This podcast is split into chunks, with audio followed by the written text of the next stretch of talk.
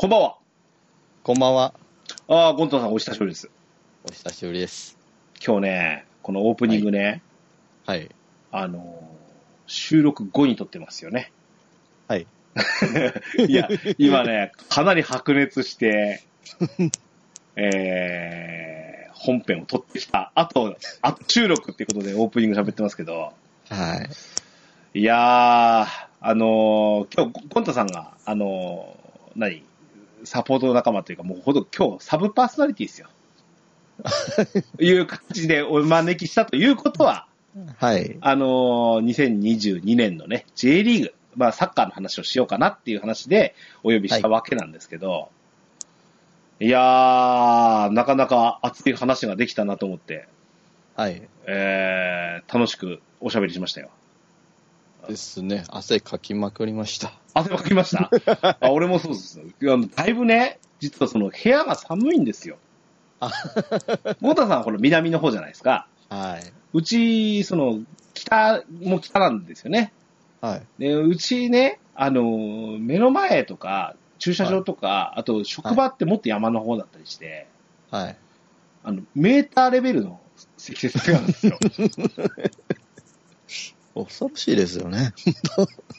いや、今年特に多いかなっていう気がしますけど、はい。で、あのーなんとですよ、はいこ。のタイミングでこのサッカーを喋らないといけないと思って今日撮ったんですよね、実は。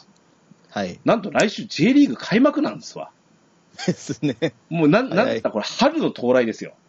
うん。なもんで、まあちょっとそんな感じで、えー今日、あの、収録を今日行いましたよっていう話だったんですけど、はい。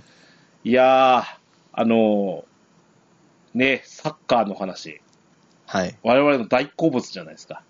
ですね。あーなので、ちょっとね、あの、聞く人を選ぶかもしれませんけどね、今日のはね。昨年のも見てるとですね、いや、あの、ちょっと、視聴数的には、はい。やっぱゲームの話、ドラクエの話するより落ち込んでしまうんですが、はい。まあね、あの、前回のドアラジでも喋ったんですけど、はい。まあ、俺の喋りたい話、好きな話を喋るという意味では全然変わらないことなんですよ。ですし、今こういう熱いのを喋らないとねっていう部分も大いにありますので、はい。まあちょっとね、今日はお付き合いいただければと思いますよ。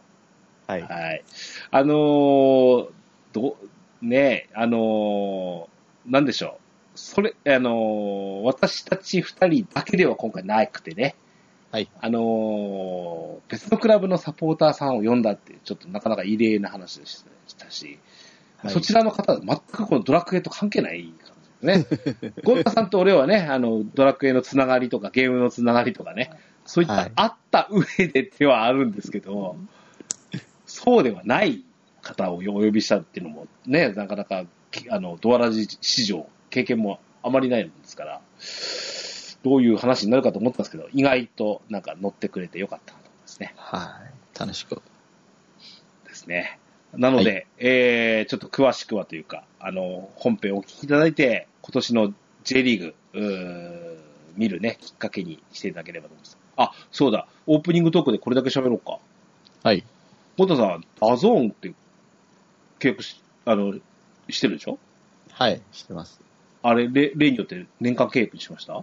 そうです。クラブからですね、入りましたね。ですよね。はい。前回ドアラジでもちょっと喋ったんですけど、はいたたまげるほどの値上げだったんですけど、そうですね。1000円アップはちょっと、うん。と強烈でしたよね。はい。うん、なので、いや、あの、まあ、我々もこうやって年間通してサッカーを見るっていうのがあれば、ちょっと、はいクラブに貢献するっていう意味でもね、そうですね。えーうん、その地方クラブ、どちらもね、北九州ならもう山形でも地方クラブですし、その、ビッグクラブのように、はい。日本ではもう数クラブしかないでしょうけども、あの、潤沢な資金があるわけです。そこでちょっと我々がね、あのーはいご協力できる部分であれば、それはいいんじゃないかなと思ってますので、そうですね。うん本当いでいき企画だと思いうます。ん。で、去年なんか、まさに DAZN のおかげで、はい。なんか、ササッカーがある週末っていうのをこう楽しみになんか一週間過ごせたっていうのがあったんで、それですね。うんとスタジアム行けない方っていうのはやっぱ多くいらっしゃるんでね、このコロナ禍でもあれですしね。はい。と思う地上波では流してくれないってなったら、やうん。はり DAZN が身近につなが、つないでくれるっていうのはありがたいですよねで。すね。なので、えーちゃんと、あの、サブスクリプションにお金を出すということでね、えーいうこともありますし、というわけで、えっ、と、いよいよ今年のサッカー、あーシーズンがね、えー J リーグシーズン始まりますので、はい。えー本編お楽しみにお聞きください。それでは参りましょう。オープニング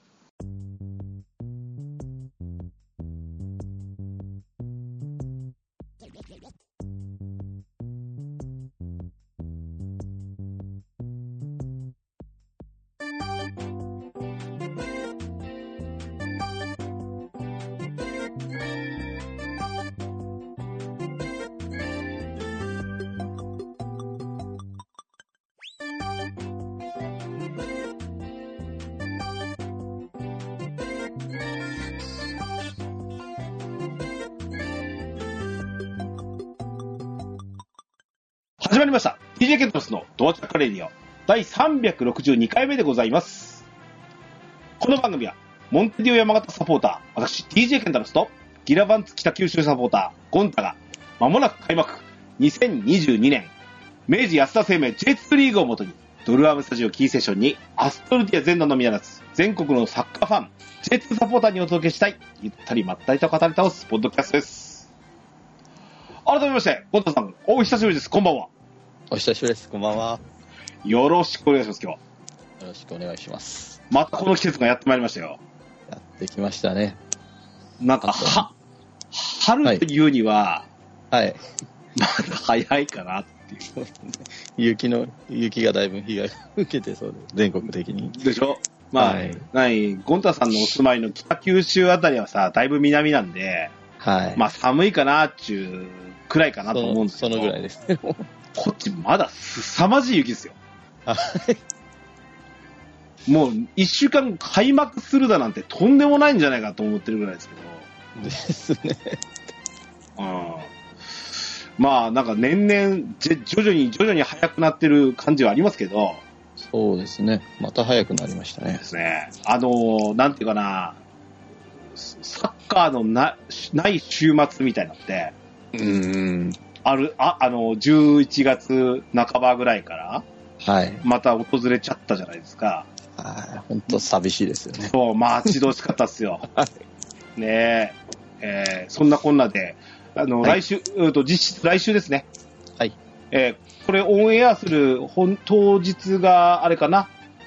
あのーあれですか。えっ、と、ゼロックススーパーカップ？ああ、そうですね。ですよね。なので、えっ、と、もう来週、J リーグは開幕しますということで、はい。今日こんな話をしてみたいと思いますよ。はい。ただですね、あの、去年のドアラジでのこのサッカー界の反省がありましてですね、はいはい。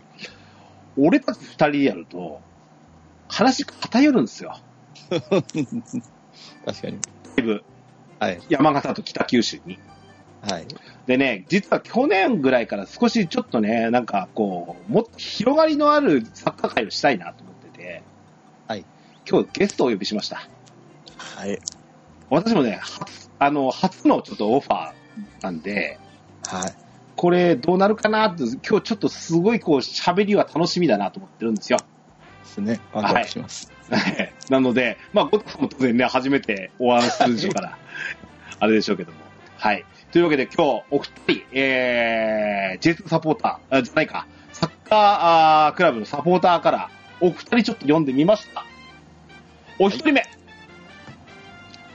アルビレックス新潟サポーターでいらっしゃいます、えー、YouTube やってらっしゃいます、えー、コーズ TV さんっていう番組ですね、えの、コーズさんです。どうぞ。はい。よろしくお願いします。コーズです。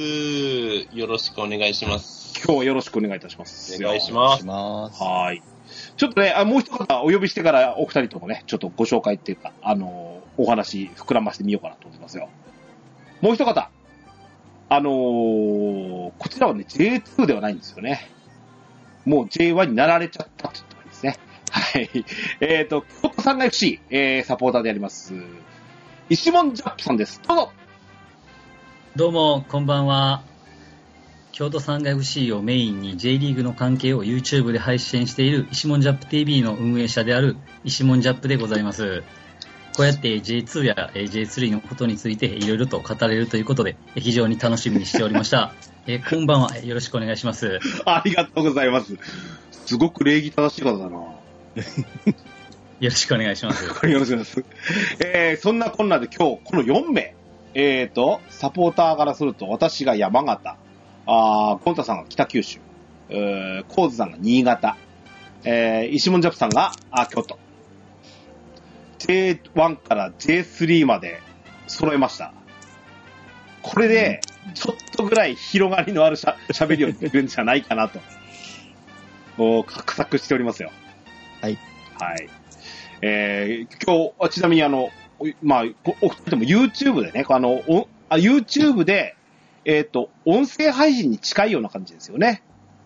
そうですね。あの、基本的に顔出ししないでうん。動画投稿してます。い石門ジャップさんもそう、そんな感じですもんね。同じくです。はい。。あの、実にこう、私、シンパシーを感じるというか、い、私もこの、お音声配信どっけでこう、やっておる人間なもんで、あのーなんでしょう。私がこう、きょあの、この二人にこう、白羽の矢を立てたっていうのは、その辺がね、なんとなくこう、似通ってるかなと、いうところがありましてですね、ちょっとお声かけましたよ。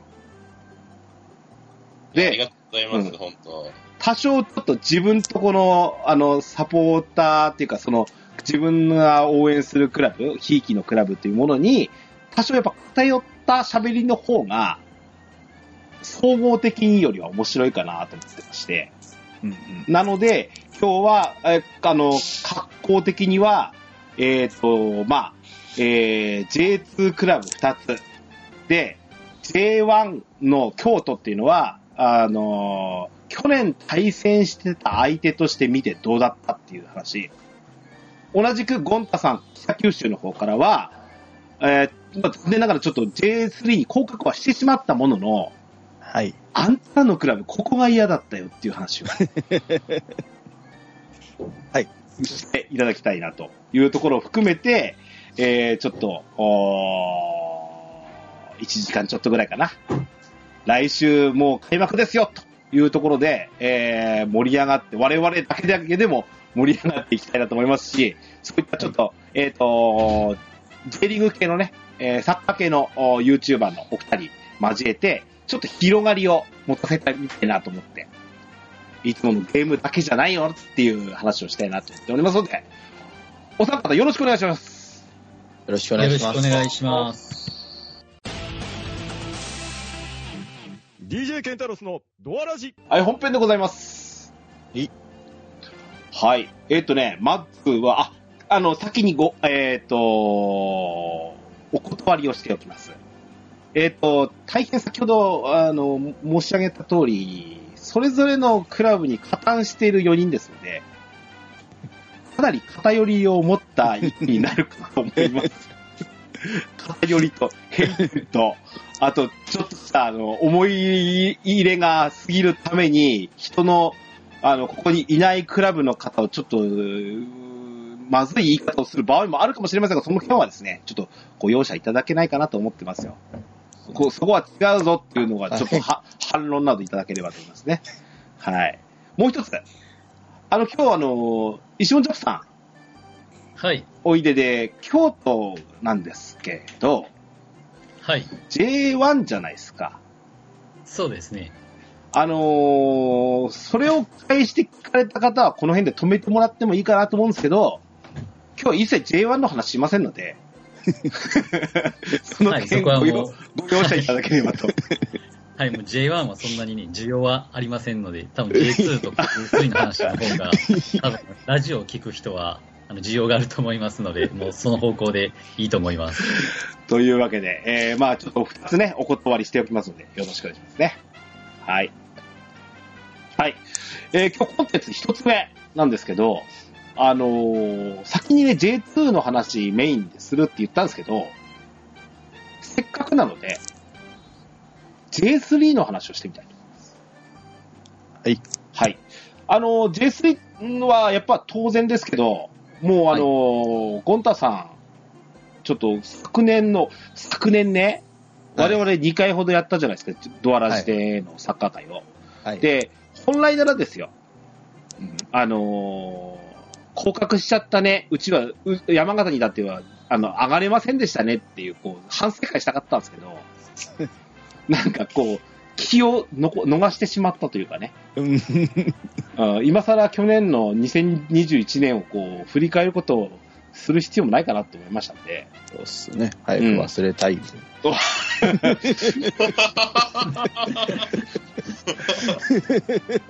そ、そんなことなんで、ちょっとその反省を含めた部分として、ちょっと、はい。えっと、最初にちょうど J3、今年の J3 の話をちょっとしてみたいななんて思ってますけど。はい。よろしいことですかね。はい。はい。あのー、ゴンタさんから見た、その、ギラバンツ北九州をメインで見て、はい。あのー、まあ、あのーいわゆる、残留争いというものに、こう言ってなんですけど、終始してしまった？そうですね。えー中盤過ぎあたりからはもう完全にそこを目指したその勝ち点の積み重ねをどうしたらいいかっていうふうに見えてたんですね。はい。どうでした？去年って。ああ、もう、序盤から監督交代話が出てたんでですね。うん。で、中盤に入って、な、補強が、その、しっかりしてくれるのかと思ったら、まあ、そこまでもなかって、まあ、このまま行くん、行くんじゃないかなって、まあ、サポーターの間では話が出ていて、もう、うんまあ、やっぱ行っちゃったか、と、なりましたね。なるまあ、それでも、あの、社長やなり監督なり、フロントの体制はですね、まあ、維持をしてほしいというふうな意見の方が多かったんでですね、うん今回の、その、まあ、監督は辞められましたけども、うんまあ、クラブに残っていただきましたし、うん。まあ、社長、社長もですね、た玉井社長体制も続けるということで、まあ、これについてはサポーター的にはですね、ああ、いいことだっていうふうに見ております。うんあの、なん、なん、なんていうのかな。あの、はいに新潟サポーターと京都サポーターからも見てもなんですけど、はい。九州の試合って、私も、やっぱ、あの、思い入れっていうか、ゴンタさんと一緒に喋ったっていうのもあって、見てたんですけど、はい。先制してたんですよね、割と。割と先制するんですよ、北九州。あ確かに、確かにそういう印象ありますね。そうでしょ？あ、勝ってるわ、勝ってるわって。うん。前半とか、前半の中盤ぐらいまで、お、先制点取ったわっていうのを見てるけど、追いつかれるのが早かったりとか、うん、うん、うん。3チームともにですね、うん3点以上取られてるんですよね。あ、山形、新潟？う ん最後の山形戦なんて5点取られてます。いやあれあれはでも、うちも、うんここまでやることはないんだなと思いながら、最終節でしたもんね、山形、はい北九州はね。新原潟さんに口大活躍してましたね。そうそうそう。ひどい話。あーあってなりましたね。本当。新潟にも4点取られて、あの、京都でもさんにあれですよね、アルビのホームでは引き分けてるんですよね。そうですね。うんうん最初かな ?4 対1で負けてる。最初ですね、多分。はい日本一は。はい。負けてるんですよ。京都さんには、うんね、ハットトリック決められましたし。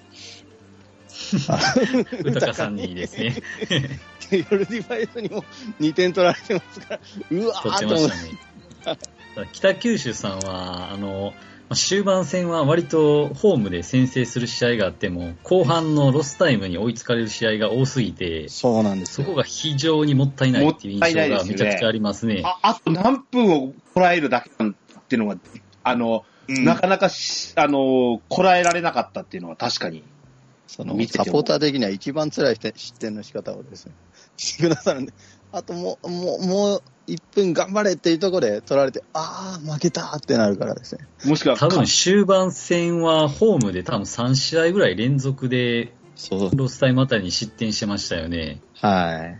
アウェイでは本、当なければ、はい。なんとか保ってはいたんですけど、もう高橋大吾選手も大活躍してたんで、うん。割と残留いけるんじゃないかっていう道筋は、特に山口戦での勝利をした後は、うん。ありましたよね。うん。はい、あれで結構北九州行くんじゃないか思ってたんですけど、もうどうしてもロスタイムのホームでの失点が、個人的には本当にもったいないと、僕ちょっとサポーター現地で見に行ってる方は、ちょっとかなり辛い思いをされたんじゃないかなと、すごくなんか見てて感じました。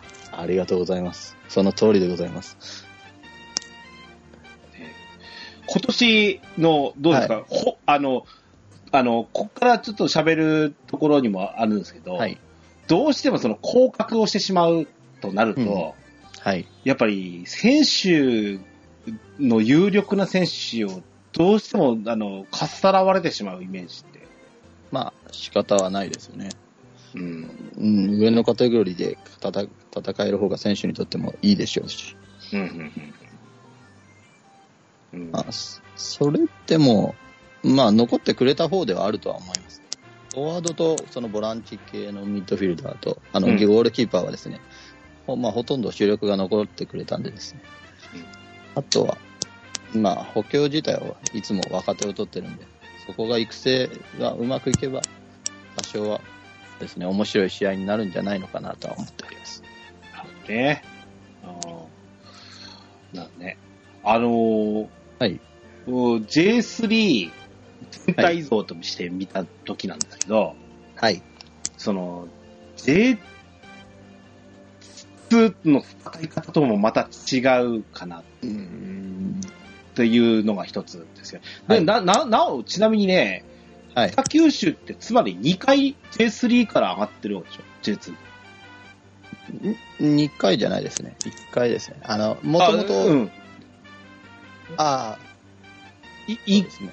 1回目は、まあ、J3 からっていういう言い方はないかもしれないもんね。そうですね。下のカテゴリーから J2 に上がったっていう意味では、でも北九州って一応その、なんですかね、経験者ああ、そうそう、JFL から J2 に上がってうん。ですよね。うん。そうですねまあ、ただその時の JFL と、今のはい J3 と、またちょっと全然レベルも変わってはきてる。そうしですよね。うん。そ、はいそこら辺の差ってのも出てくるとは思うんですけど、はい。もう、どうですかね。簡単に上がれんでしょ ?J3 から J2 って。上がれないですね。苦労して、チームいっぱいいますから。うちも、まあ、前回2016年に落ちて、2019年に上がるまで3 3年かかって。はいはいはいはい。かかっておりますから。うんそういう意味では、あの、えー J3 のそのクラブのメンツを見るとですね、はい。今回、えー J2 から4クラブ、下位4クラブが、えー降格してますけど、はい。ここら辺のライバルクラブってどうですか？愛媛、北九州、はい。松本山が、えー相模原、この4クラブですね。強烈ですね、本当に。強烈ですよね。本当うん。これに、その、まあ今まで J3 にいて、まあ、うんや頑張ってきたチームがいますから、うん。もう本当上がるのは至難の、でどこが上がるかわからないような状況ではあるとは思います。うん実際、あの、後ほど J2 の話した時もそうなんですけど、はい。あの、上がってった2つ、はい。えーと、熊本と、おと、岩手、まあ、盛岡ですね。はい。あの、な、こういったなんですけど、J2 で戦う準備をしていったかというと、そうでもないんじゃないかと思ってるんですよ、俺。そうですね。あうーん。でも昨今、あの、J3 で、その、トップ優勝したチームは、結構 J2 では、うんうん中盤に食い込んだり、まあ、割と台風の目的になりますよね。うん。うんうん。おとと、あ去年、去年で言うと秋田ですよね、確かに。そう、そうですね。ね。おとと、おととしで言うと九州ですし。はい。なんかはかなり、藤岡宗也選手はありがとうございます。台風に来ております。本当そう、そうやわ。ちょっと残ってほしかっいや、めちゃめちゃいい選手ですね、本当。はい。だから、本当あの、やっぱり、ピカーって光り輝く選手って、うなんか、北九州にいるイメージすごい強いですよね。そう、だいぶ取られて、まあ取られました。いや、九州だけじゃないですよ。もう J3 から引っこ抜いて、J2 で活躍して J1 に上がってるっていうのもいますから、はい。うんそういう意味では。そういう、そういう選手を見るのも楽しみではあるんでですね。うんまあ、いいことではあるんですけど。はい。はい。ね。あの、ど、どうですか？ちなみに、あの、もう、昇格候補？はい。これは何でしたっけ？えっ、と、今年は？2チーム上がる。2チームじゅが自動昇まあ、格ですよね。自動昇格ですね。プレーオフはなしと。うん。いうことですね。はい。で、当然、降格したクラブは全部当然 J2 ライセンスあるわけなんで、そのまま上がれますよね。はい。そうですね。うん。で、やっぱり特筆して J3 喋りたいなと思ってるんですけど、はい。このクラブですわ。FC 岐阜。はい まあ、恐ろしい補強されてましたね。なんなんここ。うーん。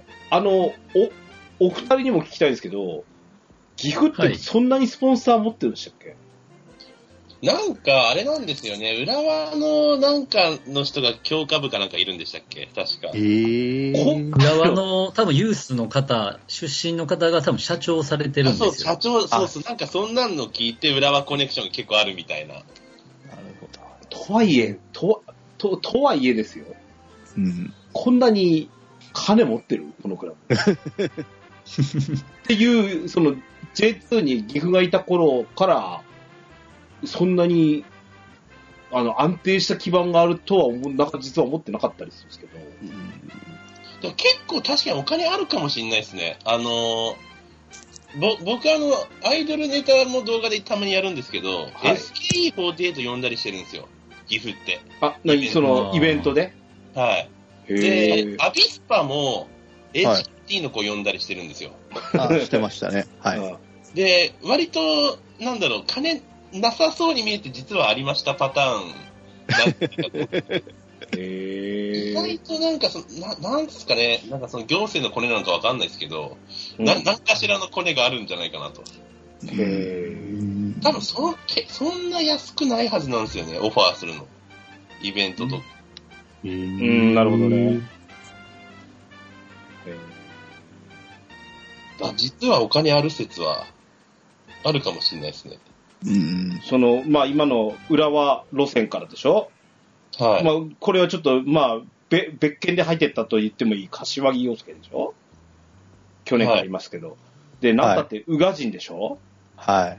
宇賀神って岐阜ですんの？みたいな感じでしたもん。いや、あれ、大宮からオファーあったはあったらしいんですけど、うん。はい。あの、ないわゆる埼玉ラインってことですか？はい。ただ、やっぱり浦和に将来的に帰ることを考えると、うん。あやっぱり大宮だと角が立つと。だったら J3 の岐阜に行って、その J2 昇格の立役者みたいな箔をつけて、その浦和のフロント入るとか、っていうビジョンがあったんじゃないですかね。うーん。いやーこの補強にはびっくりしましたね。いくらか年齢もいってるとはいえさ、はヴィッセル神戸へ対談した田中純也とかでしょ？い。はい。うんこれ、ちょっと卑怯じゃん、もう、これ。今日ですよね。で、ほら、一昨年ですけど、これ、あの、うちから行った本拓さんですよ。あうん。本田拓也もいますし、これ、だから要は去年、本田拓也と、あと、その何？えっ、と、柏木で、昇格すると思ってたんでしょうね、きっと。ところが、そうはいかんかったと。いうことで、今年ほんも本気でやらんといかんなんですよ。もうガーッと金入れたんだよっていう風にしか見えないんですよね、これ。うん。三浦さんか。監督ね。はうん。ただ、この、なんだ年齢層高いのが、吉と出るか京都出るかがちょっと見どころですけどね。ベテランすぎますよね。そうそうですよねね。うんん、そこ、い。そうそれが一番のネックだと思う。うん、結構、ネックはネックかな。あ、そっか、庄司選手とかも言ってるじゃないですか。はい。えー、あ、結構、フェニキ選手もいますね。フェニキ選手も戻出戻りですかね。そうですね。あ、運動家ボニフェイスの弟もいるんですね。そう、うん、なんかむあ、弟、弟なんですか、これ。弟？これですか？へえ。チャ、チャールズ。チャールズさん。へえ。えー、すそう。で、点、点取る、まあ、田中淳也いたら点取るか。ねえ、そうっすよね。監督が三浦さんっていうのが、あの、ちょっと気がかりではありますそうね。。確かにそうっすね。三浦さんかっていう、あの442の綺麗なブロックを敷いてやるんかって言われたら、なんか、いるメンツからしても、ちょっと違う気がするんですよね。そこアップデートされた三浦さんのサッカーが見れるのかっていうのも、ちょっと非常に楽しみではありますね。うんいや結構監督重要ですからね。その、ですね。カテゴリー問わずに、うん。あの、アルビはそのせいで低迷しまくってたんで、吉田達馬さんから始まって、吉田達馬の話は後ほどにしろ。あのでも、今期の J3 の監督一覧とか見ると、石丸さんが愛媛なんですね。そうそうですね。あとは、どうなんだろう。あ、石崎さんが続投する富山もちょっと手強そうですね。うーん。そうや。ああ、本当ですね。あと、た、まあ、高木拓也さんの相模原も続投なんですね。あー北九州どうなんですか？北九州はあれですね。あの、新人監督ではあるんですけれども、うん3年間トップのコーチをして、トップチームのコーチをしてた天野健一さんがですね、そのままやってくださるんで。まあ。後ろにあの小林さんもいますし、うん。まあ、多少は、あれかなとは思いますけど、まあ大丈夫じゃないのかなというふうな印象ではある。実に北九州も選手層が若いですね。そううちは若いですね。高校生3人いますから。ムサカがかなり上ぐらいでしょ？そうですね。多分、今年トップぐらいになるんじゃないですかね。岡村が岐阜に行ったんで。はい。ね。いや、なかなか、ちょっと J3 は、あ、J3 一つだけ言っとこうかな。はい。あの、東北がね、はい。あ、いいわけ。うん、いわきが上がってきたんですよ。はい。ちょっと、東北のサッカー界がさらに熱いなと。うーん。うん、J1 こそもうないけどやな。J、えー、青森と福島2クラブが来ますし、はい福島は、福島、え福島 FC とはい。いわきでバチバチだと思うんですよ。あの、ユナイテッド、服部俊弘なんですね、監督ね。そうなんですよ。いや、これはちょっと台風の目的な感じしますけどね。どこにその、あの、アクセスルートがあったのかと思うぐらいなんですけど。いや、ま、魔境じゃないですかいい。でしょ。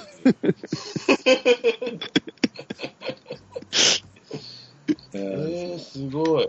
いや、やばいな。どこもやばいですね。ー J3 はね、見ててちょっと面白そうだなと思いますよ。あー J2 の順位はかなりやっぱ気になりますけど、はい。だけど、あのーどこが上がってくるのかとか、そのやっぱね、あのー順位の変動なんかは、かなり私気になる感じではあるので、うん。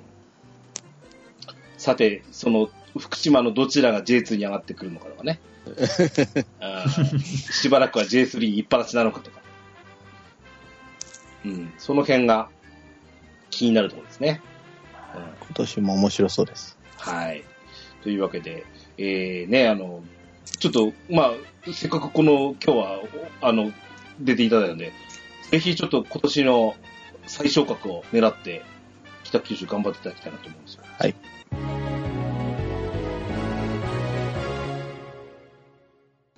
さて、今日の本題です。2022年 J2 リーグを語ろう。はい。というわけで素晴、らしい企画ですね。ぐいぐいぐい喋りましょう。はい。はい。えーっとね、まあ、もちろん、まあ、J、順位争いというよりは、昇格がどこするのよっていう話にやっぱ終始すると思うので、うん。ううんそこにどれぐらいの有力が、有力クラブが出てくるかねっていう話になってくるんですけど、まあはいちょっと、うーんと、先にじゃあその辺の話をしましょうかね。えーっと、どうでしょう？えーっと、まあ特に新潟はい。サポーターのコズさんなんですけど、はい。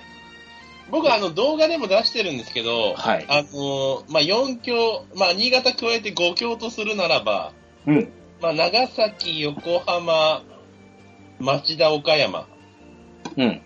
あたりが結構いいんじゃないかなと。有力かなと。うん。まあもちろん山形も入ってるんですけど、うんその、そのエリアにもちろん。うん。まあただ、まああえてそのプレーオフ圏内って考えると、うん。まあその5チームプラス大分、山形うん。あたりかなっていうところですね。その 7, 7分の6って感じですね。イメージで。うん。まあ。そうだ。うん結局は去年の、えっ、と、えっ、と、去年は、えっ、と、2クラブ、上位2クラブが自動、えー、自動昇格っていう形のみだったわけなんで、はい。えー、なんですけど、今年はその、3、えー今年のレギュレーションからすると、2、2えっ、と、1位、2位は自動昇格。3位から6位の間でプレーオフとはい。いう予定になってますと。でちょっとまた去年より面白いですよね。そうですね。うん。あの、6位まで可能性あるっていうのは。う。うんん。ね、やっぱ3位までい、いかに1位、2位に入るか。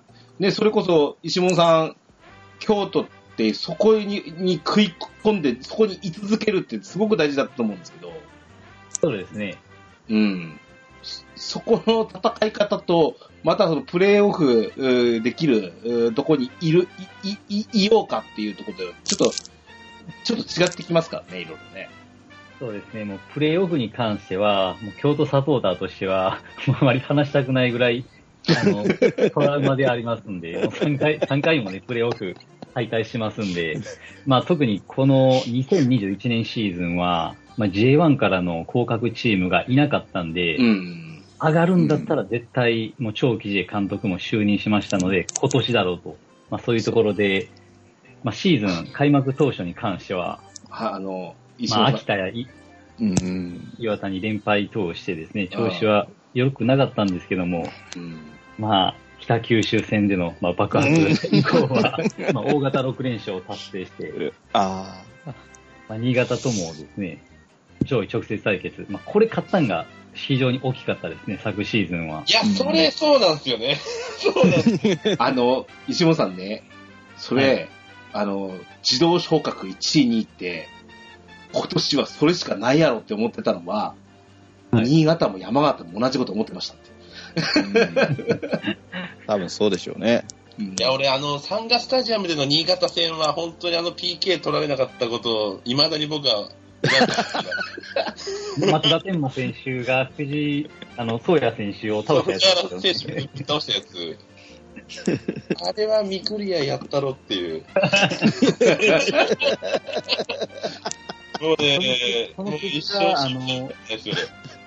京都はあの山口戦で、あの、幻のゴール判定になってしまったんで、まあ結果、五分五分になってしまったなっていう。いやーあれ、だけど、あれめちゃめちゃ、もう去年の J2 ベストゲームは多分本当に7月17日の新潟対京都だと思ってますけど。そうですね、もう日本、日本対スペイン戦、オリンピックやってましたけども、そっちのけでもう当然3月対新潟の試合を見て、あれめちゃめちゃいいゲームでしたよね、本当。はい、まあ、イエローカードとかもですね、かなり飛び交ってて、非常にまあ激しい戦いではあったんですが、まあ、あれがね、素人の人があん中入ったら間違いなくもう怪我するだろうっていうぐらい、本当に激しいゲームで、海外でサッカーをしてるようなプレーを見てるような感覚でしたね。いや、あれは本当に超おすすめしたい試合でしたね、本当に。めちゃめちゃいい試合でした。そうか。そそのい因縁を残しつつも京都は昇格しちゃったんですね、じゃあ。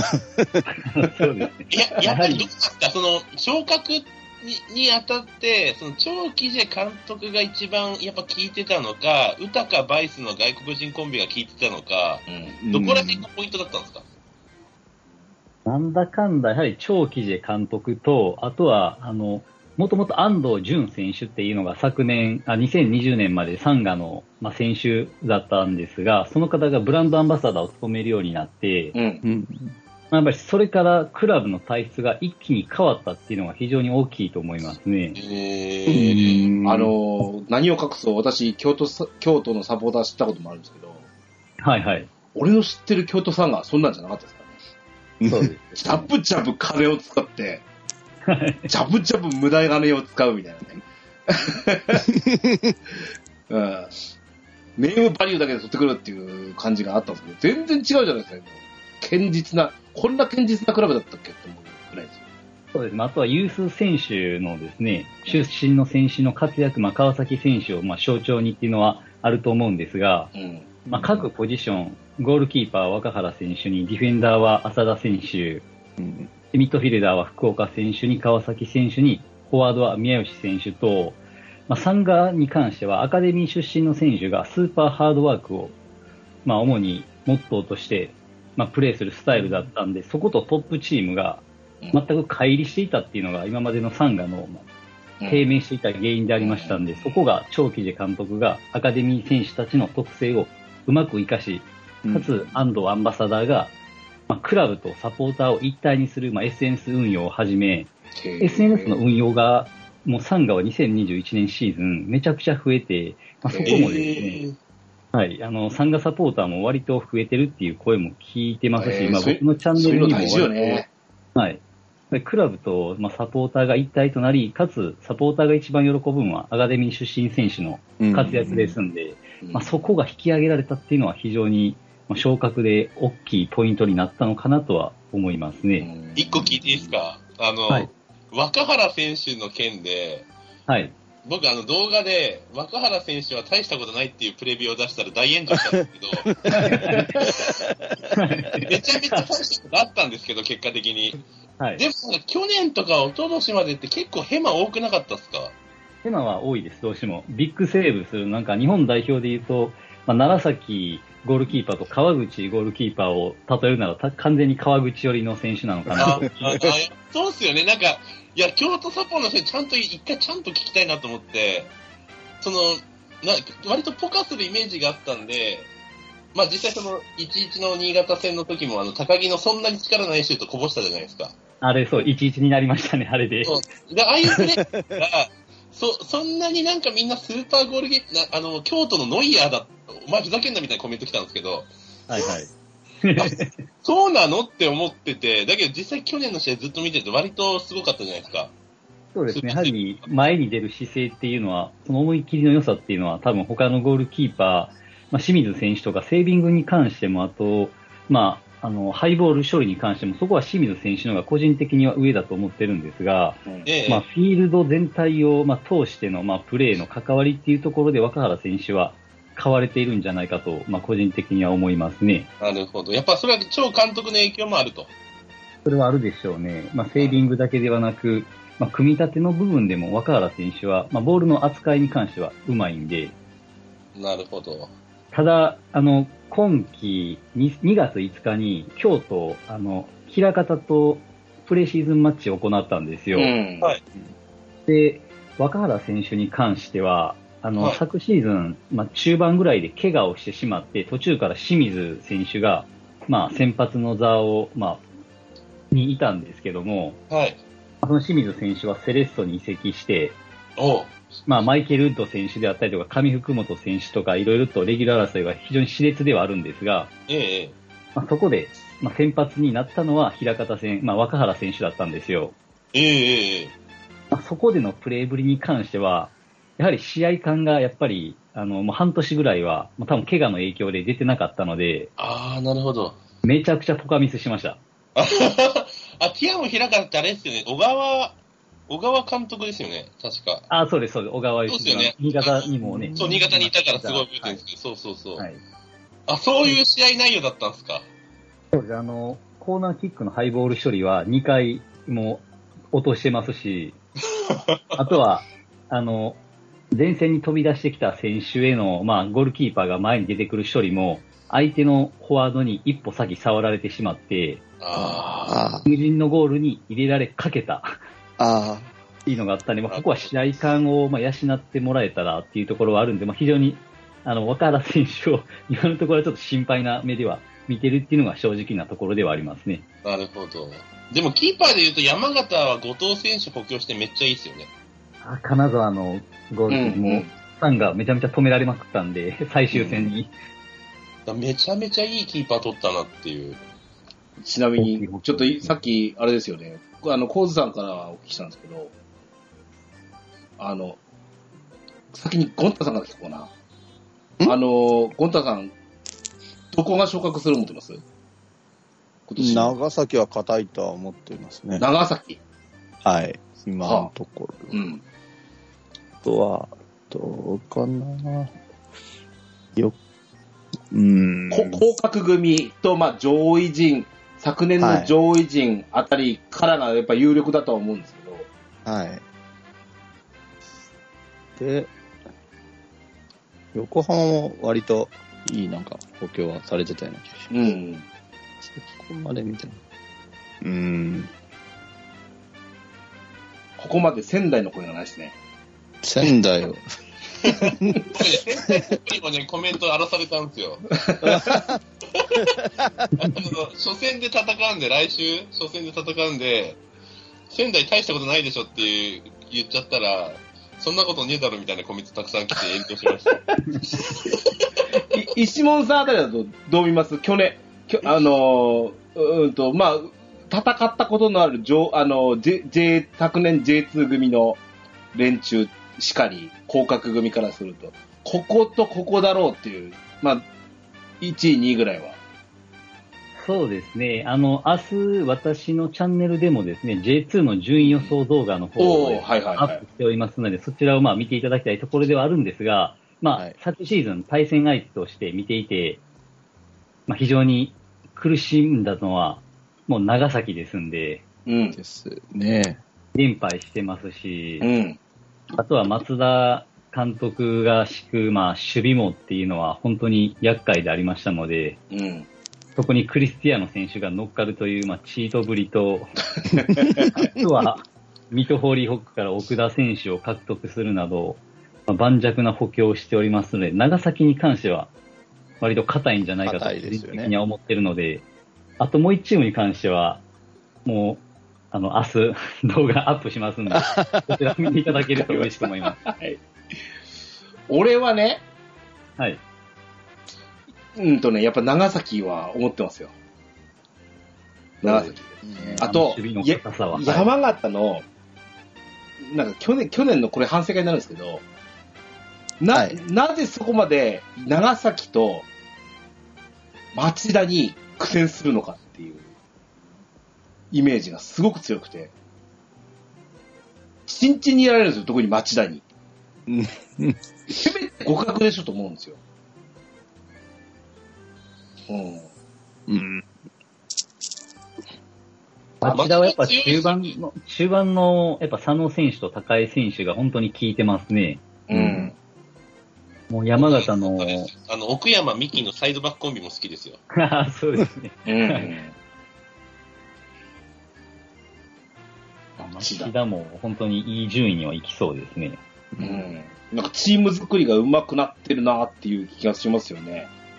ハマった時の爆発力はもう町田は昨シーズン、まあ、J2 で一番あるんじゃないかと個人的には思っておりますので、うん松本とかも多分2試合ともボッコボコにしてた印象ありますし、あの、金沢戦も確かね、5点ぐらい取ってた印象があって、ベテラン勢がちりこう活躍してくれるですもんね。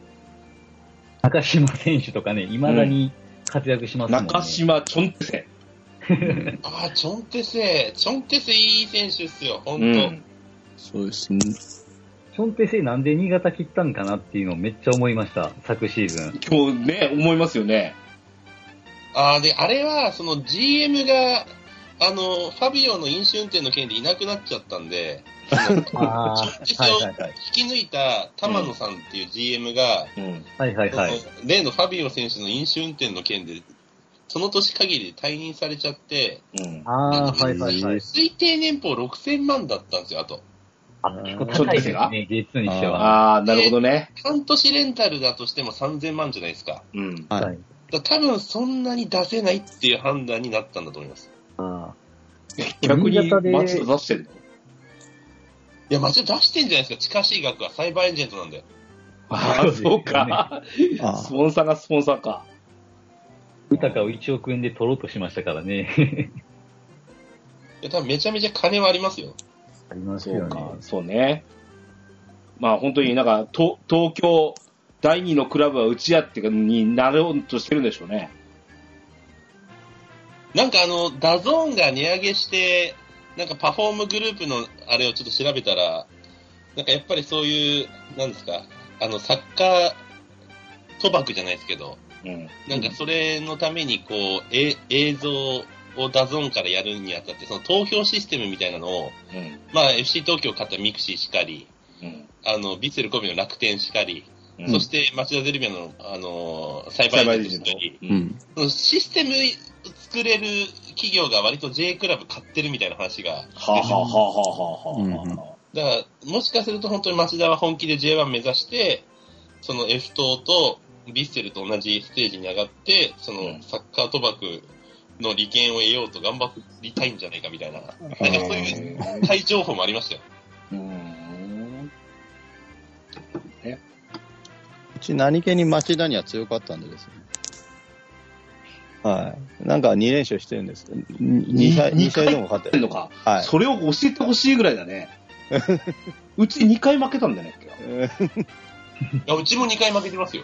ほらね、町田ってね、怖いんですよ。強いとこには強いチームなんです いや、町田、やっぱ強いっすよ。強い。あの、やっぱ平戸選手もいるし、うん。やっぱね、で、今回ポープウィリアム取ったじゃないですか、キーパー。はい。で、福井選手も悪くないけど、なんかスーパーかと言われたらそうでもないから、ま あ、またまたこれも炎上しちゃうけど、まあ、あの、ポープウィリアム取って守備力安定は間違いない気がしますよね。うんねうん。町田。うちね、あの、これも昇格組ですけど、岩谷はとことん強いんですけど、うん。もうどうもね、京都、長崎、町田に勝てないっていう。新潟とは、もう、大体、こう、あ、対張れるかなっていうぐらいにはな、去年の試合見てても結構、結構いい勝負しましたよね。うん面白い試合やったりしたんですけど、そうですね。うん。甲府も五分五分ぐらいだったかな。まあ、それも負け越した感じだったかな。ああの、もうもう一回戻りますけど、はい昇格組どうですか、この4クラブ。うん。まあ、横浜はって皆さんおっしゃいますよね。はい。うん。横浜は山山田監督っていうのがいいですね。J1 昇格導いた実績のある監督でもありますし、あ、山本さん。はい。今、ペトロビッチ監督の下で、まあ、コーチを、ね、あの、2018年から、まあ、約3年間はコーチでしたけど、はい。あの方が J2 に帰ってくるのは非常に、うん、面白いなっていうのは。いい監督取ったと思いますよ。FC よ、あの、横浜 FC は。そうですね。うん。小川幸輝選手の、まあ、ここを見返す活躍っていうのは個人的に見たいですね。あのね。めちゃめちゃ期待してる選手やったんで。サウロミネーロとブローダーセンいるのはチートっすけどね、本当そうですね。このブローダー戦ゴールキーパーに関しては本当にその J2 と J1 に関してやはりフォワードの選手のやっぱシュート能力っていうのはどうしてもうん。劣ってしまうっていうところはどうしても J1 と J2 の差であって、かつその上ゴールキーパーがレベルが上がってしまうとよりブローダー戦ゴールキーパーが点を取るんってなかなか横浜 FC からすると、まあ、失点数は42試合やったら42失点以内には抑えてくれるんじゃないかっていうところで計算はかなりできそうだと思いますね。で、それ言うと、あの、大分の高木選手も結構スーパーなんですよ。ああ、でかいですね。でかいんですよ。だからあの、大分、横浜は、キーパーはめちゃめちゃいいっすね。うん。大分。大分ね。ただ、点取れるかっていうと、横浜の方が、やっぱサウロミネーロ行って、小川幸輝もいるっていうところで見ると、まあ、より確率高そうだなっていう気がしますね。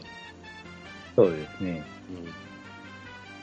まあでも大分 J2 でかつて活躍した選手がたくさんいて、本当に J2 オールスターズが戻ってきた感が個人的には感じてて、うん。あー渡な新潟の渡辺選手もしっかりですし、うんあと小屋潟に戻ってこないんだっていう。し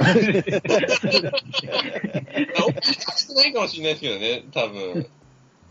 小屋選手もいるし、野村選手もあの徳島で大活躍して野村選手もいるって考えたら、町田大和人もいますもんね。ここ、大分も年齢層高いっすね。30歳オーバー結構いますもんね。こう確かにちょっと懸念かもしれないですね。うん。エドワルド・ネット選手もいますからね。今思えば大分。どうしたんだそうだそうだ。思い出す。そうですよね。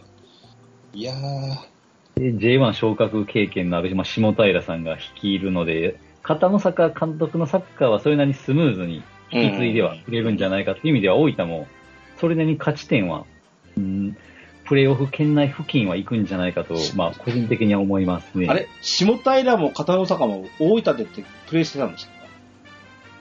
プレーは多分してないと思います。柏レイソルでぐらいですよね。そうですね、下平さんといえばもう柏レイソル。柏レイソルなイメージですもんね。うん。そうだね。えー、もう一は徳島あ福島厳しいんじゃないですかね。福島抜かれすぎましたね。抜かれすぎましたよね。うーん、ちょっと白井。選手を、白井選手獲得したのはでもかなり大きい気がしますね。あの、岡山の中あ盤の。白井うんはいはいはい、確かに。いや、でも穴埋めできないんじゃないですか、岩尾とかいなくなった。軸に関しては、もう、宮代選手も、柿田選手も、あと、き岸本選手もいなくなったんで、まあ、作り直しにはなってしまうんで、うん。なかなか厳しいシーズンにはなるかもしれないですね。ね。同じく一回ぶっ壊れてるような感じの構成、仙台。仙台も、仙台。僕は僕は厳しいと見てるんですけどね。なんか仙台サポの方はそうは思ってないみたいで。あ、うち正直ですよ。隣のクラブじゃないですか。うちからしたらね。はい。どの辺がいけると思ってるんですかねっていう、俺も思ってるぐらいですよ。いや、なんかそのデサバトと遠藤と、あとなんだっけ、あの、なんだっけ、忘れちゃったな。あの、サイドバックの選手。誰でしたっけ？獲得した選手ですか？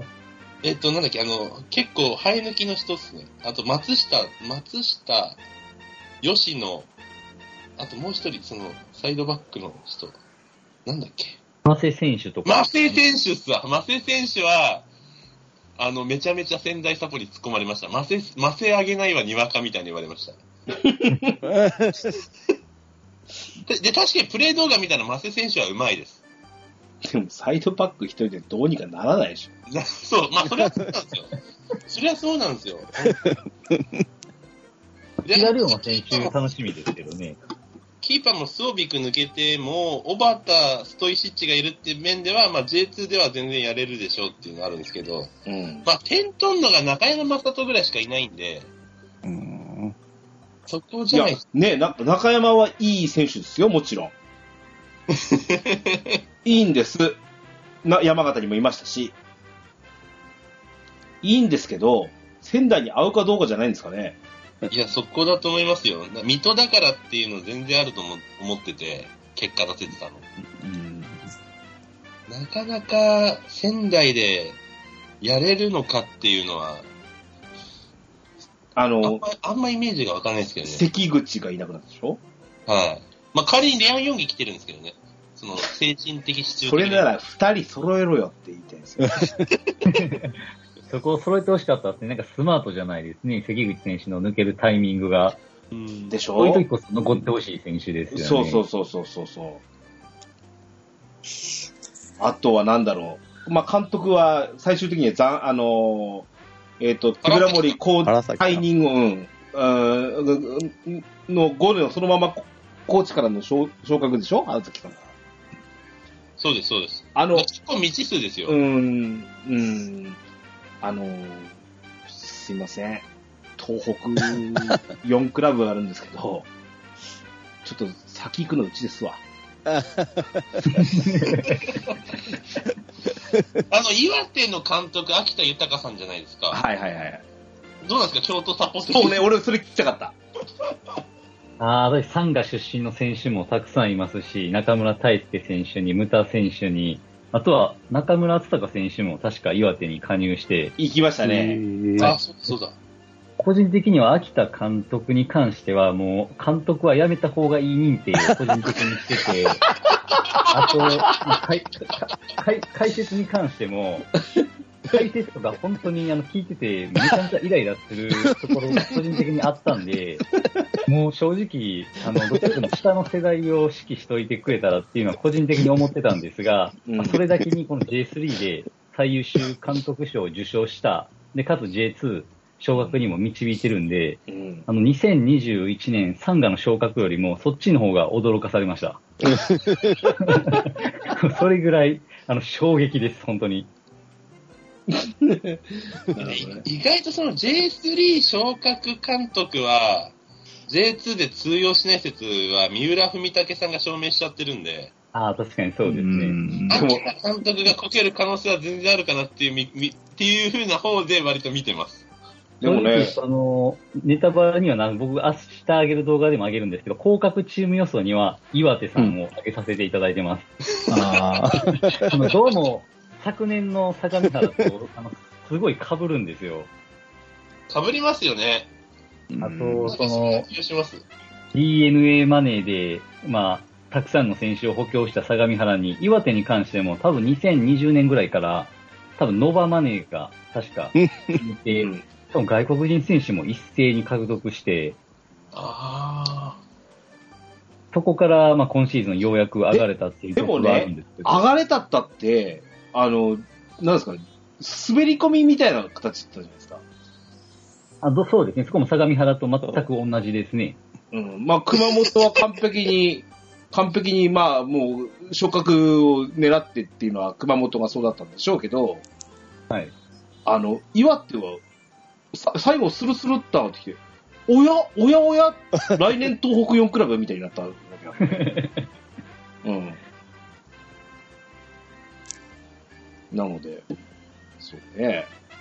まあ、セットプレーが非常に強みがある、まあ、秋田監督らしいなって思いながらも、そこが、うん、どこまで強す、まあ、どちらかというと、まあ、受け身になってくると思うんで、そこが、カテゴリーが上がることによって、まあ、相模原は結果的に耐えられなかったんで、まあ、そこもどうしても被ってしまうんで、非常に難しい戦いにはなるとは思うんですが、ただ、2021年シーズン同様、ちょっと秋田監督には、いい意味で裏切ってほしいなっていうのは、それね、げ激励も込めた。超えました。そう。まあ2年連続、いい意味で期待裏切ってくれるのかっていう意味では、ちょっと秋田監督はめちゃめちゃ楽しみですし、ちょっと岩手の試合フルで見てみようっていうのはあの思います。ねはいあとね、ちょっと新潟と山形の話は、今、ここにいるサポーターの話は後ししてですよ。ちょっと、あの、びっくりするほどダークホースっぽいんですけど、はい。岡山ですわ。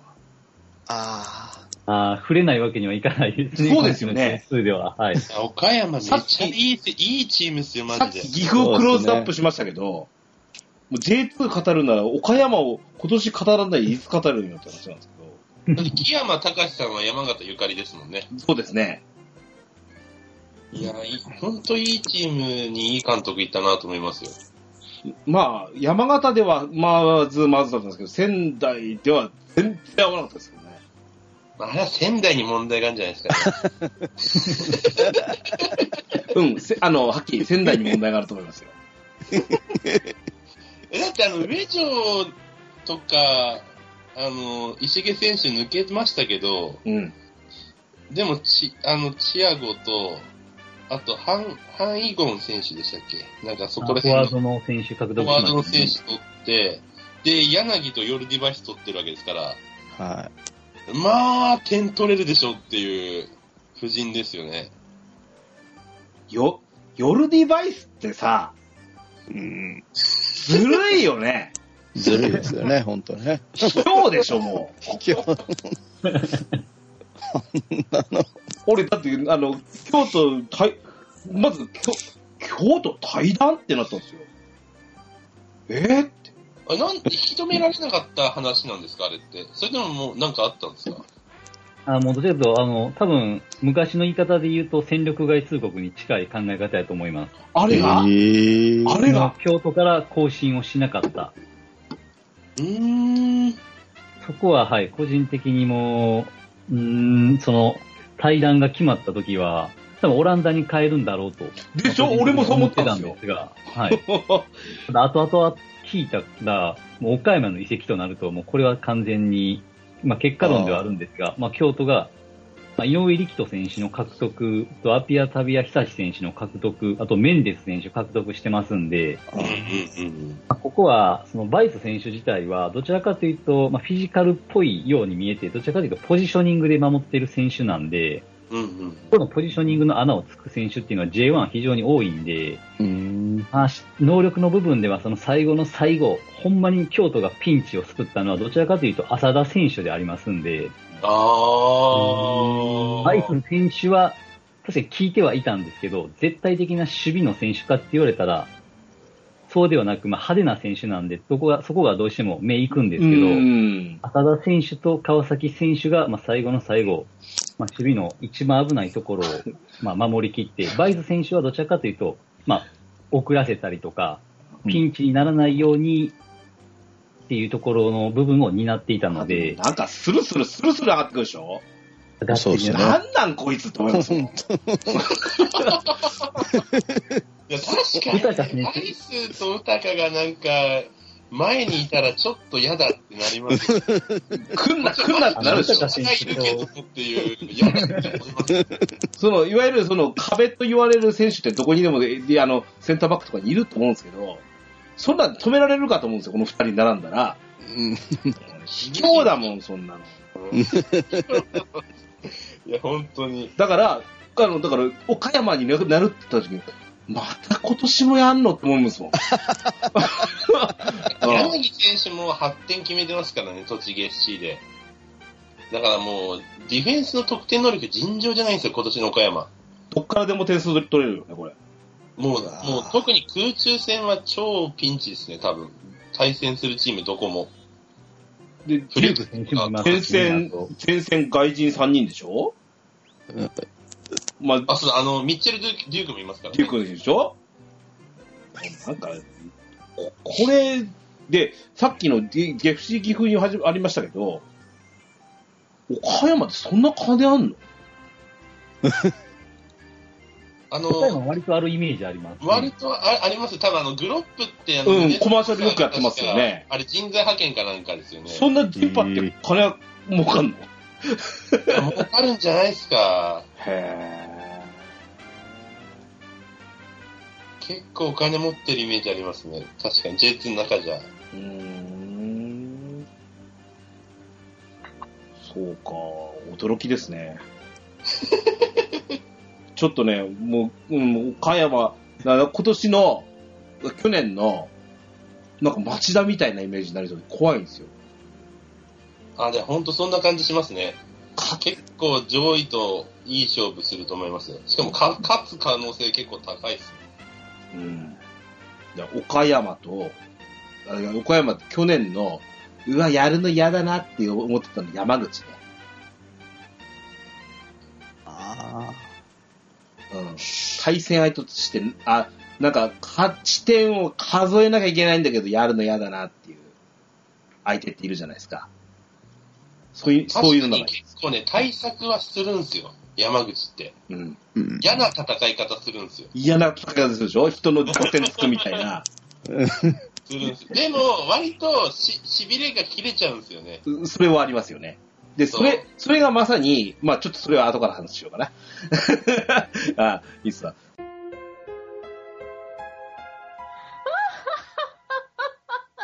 ドワラじゃあ、先、すみません。新潟の話しましょああ、あ、あ、あ、ついに来ました、新潟のう。話。ん。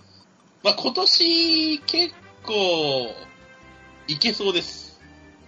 まあ、去年もそう去年も思ってたんでしょやっぱアルベルト監督って、うんまあ、今、アルベル監督ってなってますけど、うんやっぱロマン型なんですよね。ロマン自分のやりたいサッカーを押し通すタイプなんで、そのリアリスト的な面がちょっと足りないんですよ。それは何ですか？あのー京都から見ても、んあの、新潟って全般戦すごい飛ばしてたじゃないですか。そうですね。失速したのはその辺なんですか？あの、町田戦敗れて以降じゃないですかね。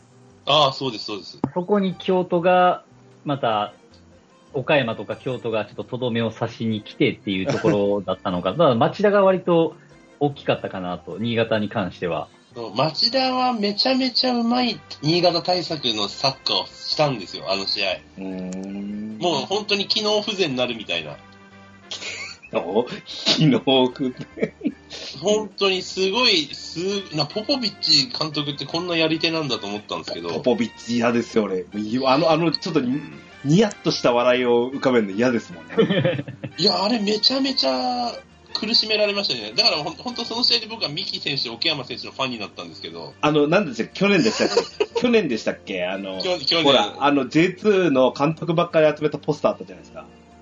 あありました、ありました。あれ、ど真ん中でいたいたでしょ？あんなマフィアみたいなの嫌ですもん、俺。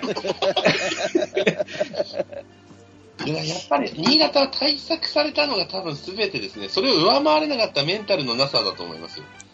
ただその、ま、町田戦の後に多分京都戦は多分、あの、何数試合相手っていうのがあったと思うんで、そのビルドアップの部分も多分京都は、多分前線から新潟戦、あの、新潟のアウェーでガンガン行きまくってたんで、そこは割と町田戦を多分参考にしていた部分はあったんじゃないかという意味では、あの、町田さんには、あの、京都さん側としては、ありがとうございますと。いやあれがね、ハマっちゃうんですよね。新潟対策で。思ってしまいましたね。ハマっちゃうんですよ。新潟、あれからちょっと調子崩しましたね、やっぱり多分。新潟の補強ポイントってやっぱないですか？一平篠塚いや、個人、あ、今季ですか、うん今季取った中でやっぱ個人的に大注目が伊藤良太郎選手ですね。ほう。ああ、浦和の、ミッドあの、水戸とか大分にレンタルしてたんだけど、ずっと浦和在籍だったのに、今季完全移籍できたみたいな。うーん。まあ、水戸で去年結構出てたんじゃないですかね。ですね。2018年も多分9得点ぐらいは水戸であそうそうそうそう取っそう。てて、ボール持った時は本当に、あの、上手い選手ですよね。そうです。あの、結構、テクニシャンっていうか、技巧派の選手っていう触れ込みで、まあ、パスもうまいし、ドリブルもできるんですけど、まあ、何個かそのプレー集とか見ると、ポジショニングがうまいんで、アルビのサッカーにはハマりそうっていう印象があります。高木と両方見たいっていうイメージですね。うん共存させてほしい。まあ、あと、トーマス・デンとか、一平篠塚あたりは派手で、あの、結構見どころある補強かなと思いますし、あと、吉田仁平君っていう、佐賀東高校のルーキーも入ったので、そこもちょっと注目かなと。ああ、ほとんど残ったんですね。あ、ねほとんど残りそれはありますよね藤原こうあたりが引き抜かれるんじゃないかみたいな、本間シオンも含めてですけど。そう、本場シオンって引き抜かれる要素ってなかったんですかね？いや、多分オファーはあったと思いますよ。けどやっぱり地元だって思いますけど、多分移籍金めっちゃ高いはずなんですよ、国内の場合。本間シオン君の設定が。あうん。え海外だけ安いみたいな設定らしいんですよ。うーん。えーで、多分、残ったんじゃないですか。たで、基本的にアルビって新卒の選手3年契約なんですよ、最初。はあちょうど3年目なんです、今年。うーん。で、今年ブレイクしてどっか行くみたいな感じ？どっか行くと移籍金残んない説があるんですけど、だから、だからちゃんと契約期間を全うしたんじゃないですかね。で、今年ちゃんと成績出して海外行けってことか。だと思いますね。うん新潟上げて、自らは海外へみたいな若のが干。気になるんですけど、あの、はい一応登録の枚数なんですけど、フォワードって少ないんですね。フォワード少ないんですよ。あの、鈴木、谷口、矢村ぐらいしか、あと、コミとか、その、フぐらいしかォワード専属っていうのは。要は中盤で取ってるってことだな。そうっすね。だから多分、あの、ゼロトップ、あの、うん偽9番的なフォーメーションもありな、ありなんじゃねえかなっていう予想があります。まあ、あとは鈴木をメインに据えてやるのか、まあ、鈴木と谷口で、まあ、10点ずつぐらい見込んでるのか、うん。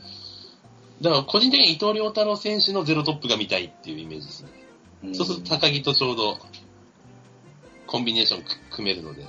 逆に俺、山形から聞きたいんですけど、はいあの、ロメロはなんで切った？ロメロは多分怪我がちなのと年齢だと思います。年齢いったのか、やっぱもう。うん結構怪我でフルフルで出れないんですよ、彼。うん。で、フィジカルを生かすプレーが強みなんで、どうしても怪我するんですよ。はあっていうのと、やっぱり年齢じゃないですかね。まあそこにやっぱり一平篠塚と松田栄太郎を取ったっていうところから見ても、やっぱ若返りですよね。い。うーん。そうか。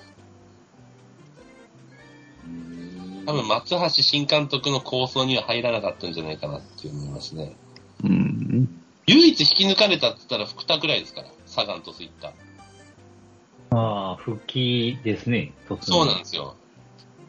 でもそこまでその怪我、大怪我って復帰してそこまで主力かって言ったらそうでもなかったんで、だから去年のメインメンバーはほぼほぼ残ったっていうのと、まあ唯一、なんかもったいないなっていうのはやっぱフォワードとゴールキーパうん。ーの補強はもうちょっといいのがあってもよかったんじゃないかなとは思いますけど、うん。うん。それこそゴヤ選手とかね、うん。そこら辺が取れると、結構その点取り屋的なところがあったし、まあキーパーもその山形言っちゃいましたけど、後藤選手とか、浦和言っちゃいましたけど、二重川選手とか、あの辺のちゃんと、ちゃんとセービングできる選手うん。がいると良かったかな。まあただアルビも、その、京都の若原選手同様、足元できないとうん。成り立たないサッカーやっちゃってるんで、そう考えると小島選手、阿部選手っていうのは若くて、まあそこそこ伸びしろがあって、足元の技術長けてるっていう意味だと、まあ悪くないんですよ。ね。新潟って、その、先ほど、まあ、フォワードの選手の層が薄いっていうところで、その新潟ってかつてやはり助っ人外国人選手の獲得とかが本当にうまい印象があったんですけど、はい。ここはやはりファビオ選手の影響ってやっぱでかいんですかね。まあ、コロナウイルスの関係もあると思うんですけど、あ、多分ファビオの影響もありますけど、チアゴ・ガリャルドと本人の時じゃないですかね。ああ、揉めたやつですかね。あの、そうです。あの、裁判ホニとは裁判していて、チアゴ・ガリャルドはなんかその、練習中の素行が悪いとか、練習サボるとかで、まあ両方とも今世界的に活躍してる二人なんですけど、そうですよね。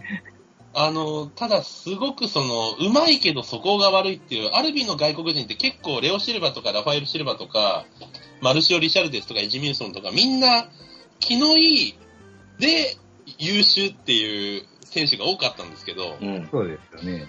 うん割とそこで、ちょっとは、ちょっと、まあ、能力は間違いないんだけど、なんか、うまくいかなくて、その、細谷さんっていうブラジル担当のスカウトの方が10人以上いたいらっしゃって、その人がもうマルショとかいろいろ取ってきてくれたんですけど、今そのパイプが切れてるのか、あえてある意味、はい、なんかみんなってたみたいな。なんか、はい底が悪い外国人って、なんか、サカツクでしかいないイメージなんですけどね。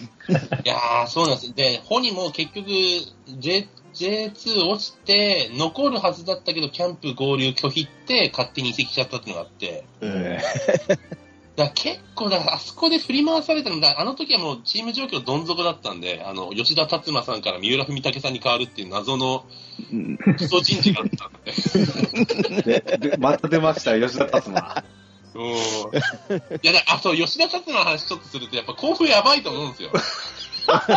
これもね、コメント来たんですあの、こあの甲府サポから。そんなことないみたいな コメントも来たんですけど。あのね、いや一応、一応俺、あの、あの、言っときますけど、はい。吉田達馬といえばですよ、あの、はい京都サンガが、そういうこと、ここにいる流れがあるのは、京都サンガから山形に来たはずなんですよ、確か。選手時代は。選手あ、時代ですねそうなんです。か。うん。えうん。で、ー。あ、じゃあゆかりがあるんですか、山で形。、俺さ、ゆあの、かつてユニフォームにナンバー入れた時、吉田達馬の7番を入れてましたからね。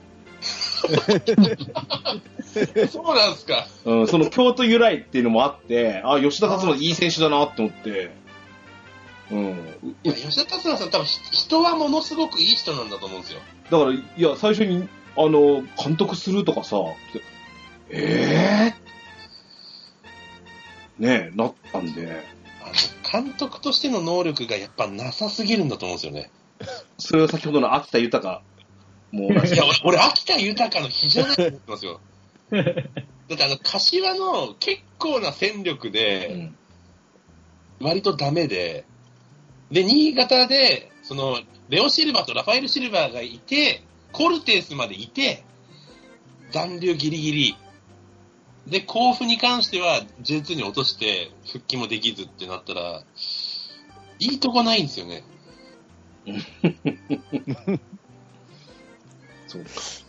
だ多分甲府下手したら山賀みたいになるんじゃないかなと思ってますけどね、今年。そこまで落ちます？硬いサッカーするんちゃうの？甲府って。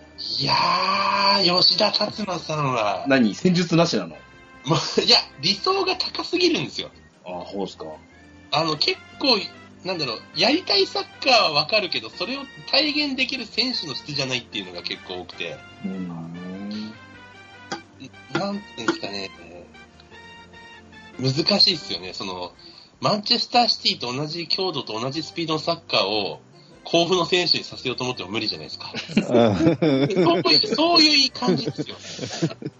それを京都ではサネオシさんがしようとして大失敗しました。恐ろしい。人はいい、人はいいんだと思うんですよ。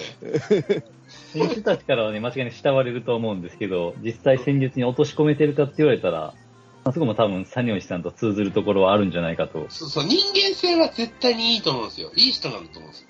実吉も、吉田達馬も。吉田達馬さんも実吉さんも。あの、いい人なんだと思うんですけど、そう落とし込み力が多分ないんだと思うんですよね。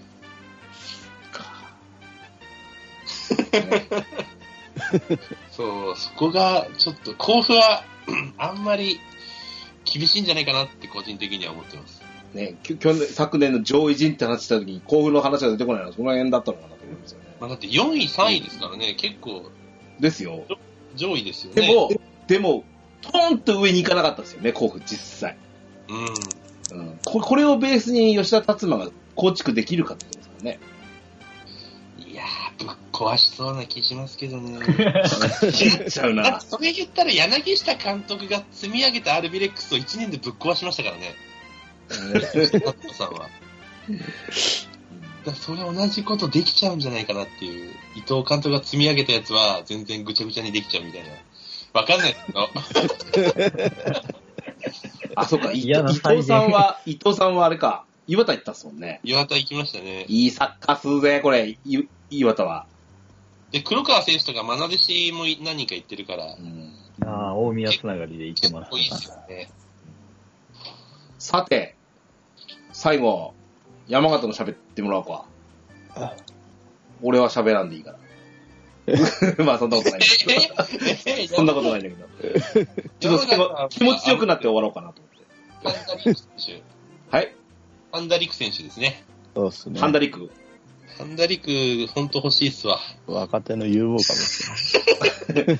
いやいや、やらないですよね。いや、さっきの、ほあの、本間シオンと一緒ですよ。やっぱ、地元選手なんで、そうなんですよね。うん。これがでかいです。ハンダリクと本間氏のチームメイトにしてあげたいな。いや、あの、それ日本代表でやってくださいよ、それは。ああそうですね。いや、山形はとにかく、あれですよ。あのー戦力のダウンが、二人で終わったんで、あの、山地太選手完全ですしね。そうですね。えっ、と、中原光が、あれですよ。あの、サレス大阪に。ああ、そっかそっか。うん。坂本が、ほら、坂本が海外移籍したんで、ああ、そっか。あ、その穴を埋めるために山形の選手をまた取るっていうね。あの、大阪、セレッソサポーターの人は、あの、山形の米食以外食うなよって言いたいですよね。いや確かに。新潟の米とか食ってんじゃねえぞって言いたいですよね。確かに。うん藤本入れたんですね。そうです、そうです。へで、えっ、と、あと、ビニシウス・アラウジョが対談してっていうことになるんですけど、まあ、大きな戦力がそがれたっていうのはこの二人だけで済んだっていう意味では、うん。まあ、御の字ですよね。いや、結構強力ですよね。うん。それこそ鈴木邦友選手も入ったんですよね。ああ、北九州のねあ。うん。あ、山形から。山がです。北ああ九山形。そうですね。はいはい。そう考えると、で、キーパー後藤選手ですもんね。うん。で、ミスターモンテディは山田匠選手。うん。で、まあ中盤からトップまでできる南選手。うん。藤田伊吹選手。このボランチあたりは強力ですよ。いや、強力っすね。藤田、で、あの、あれでしょ、えー国分慎太郎もいいんでしょ？あ、そうだ。そうですね。うん。いいっすね。加藤も山田選手加藤も残ったの大きいですね。山田はでかいですね。もうマリノスには返さないですよね。トリコロールよりし青島が合う、あ青、青白島が、あ、あの、合う方に来ましたし。10, 10番、つけるって言ってくれましたし。うんあ、で、あと、コーチ、ナベショナルプレーの渡辺進さんですもんね。そうですね、監督はね、もちろん残留は早めに決まりましたけど、昨年のうち決まってましたけど、うう一番驚きの人事がそれですよ。ね山口辞めてから行ったんです。うん。まさか、いや、山口の監督のままでよかったと思うんですけどね。ねなんで途中で変えたのかが。夏川さんより全然優秀でしょと思うんですけどうね。ん、最後までやら、せめてやらせるべきですよ。うんうんうんうん。多分渡辺さんから辞めたっぽいですよね、あれ、多分。あ、そう、そんな感じしますよね。そうですよね。見てる限りだと。うん。あの、で、あれなんですよね。あの、ちなみにね、山形の、えーな、7戦連勝でしょ ?12 戦無敗だったんですよ。あはいはいはい。12戦無敗を止めたのが、あの、渡辺進。レノファ山口なんですよ。えー。うん。あそこはね、へめちゃくちゃ研究して、勝ちも、勝ちにもがれたんですよ、あれ。いや、いいっすね。その、頭脳明晰な戦術派が、モチベーターのクラモフスキーさんの横にいるのは、そうそうそう。だから。河合さんがね、いなくなったじゃないですか。うんだあ、大丈夫かいなと思ったわけですよ。なら、さらに強力なコーチ来ましたからね。うん うん。なおさら、なおさらですよ。だからさ、あの、前半戦で喋った、あの、仙台？はい。はい対仙台、い包囲網がもう完全にね。うん。これで仙台に負けられなくなってしまいました。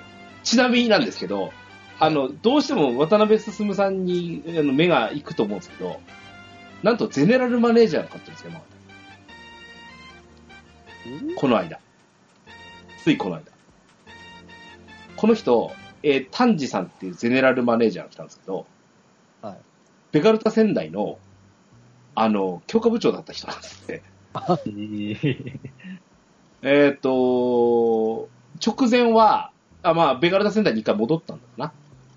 あの、長崎に強化部長で行ってたんですよ。つまりは、手倉森についてってたんですね、おそらく。誠さんに。だから、えっ、と、手倉森政権と渡辺進政権を強化部長としてやってた人が、うちの GM に来たんですよ。めちゃめちゃいいっすね。な、うちのね、スカウトとか、社長とか、もう怖いもん。なんでこんなことまですんのぐらいの。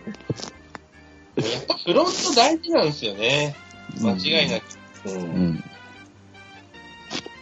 もうね、いや、ね、あの、スカウティングはもちろんのことなんですけど、はい。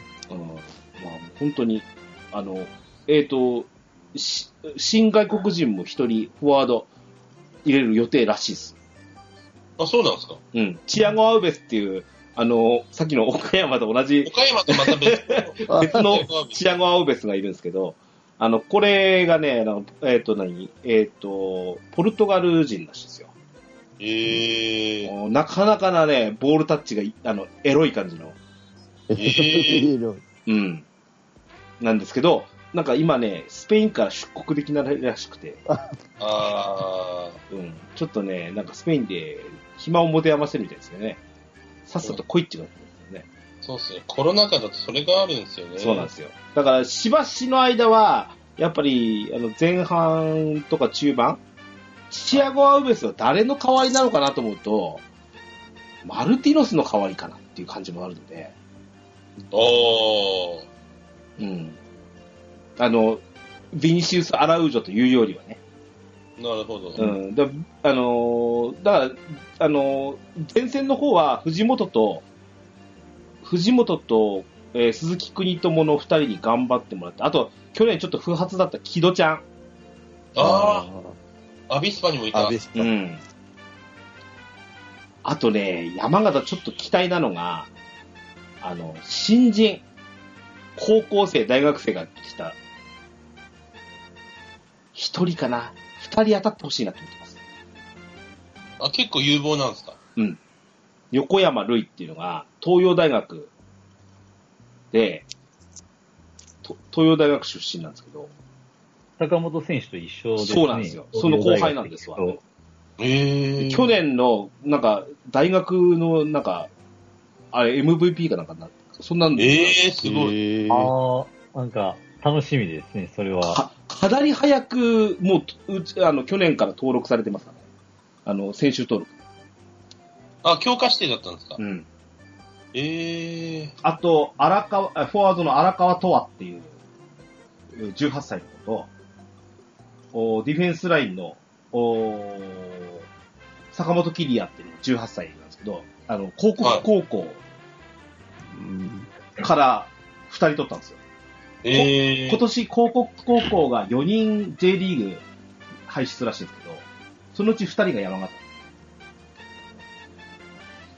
すごいっすね。ルーキーも期待できるってなると結構うん。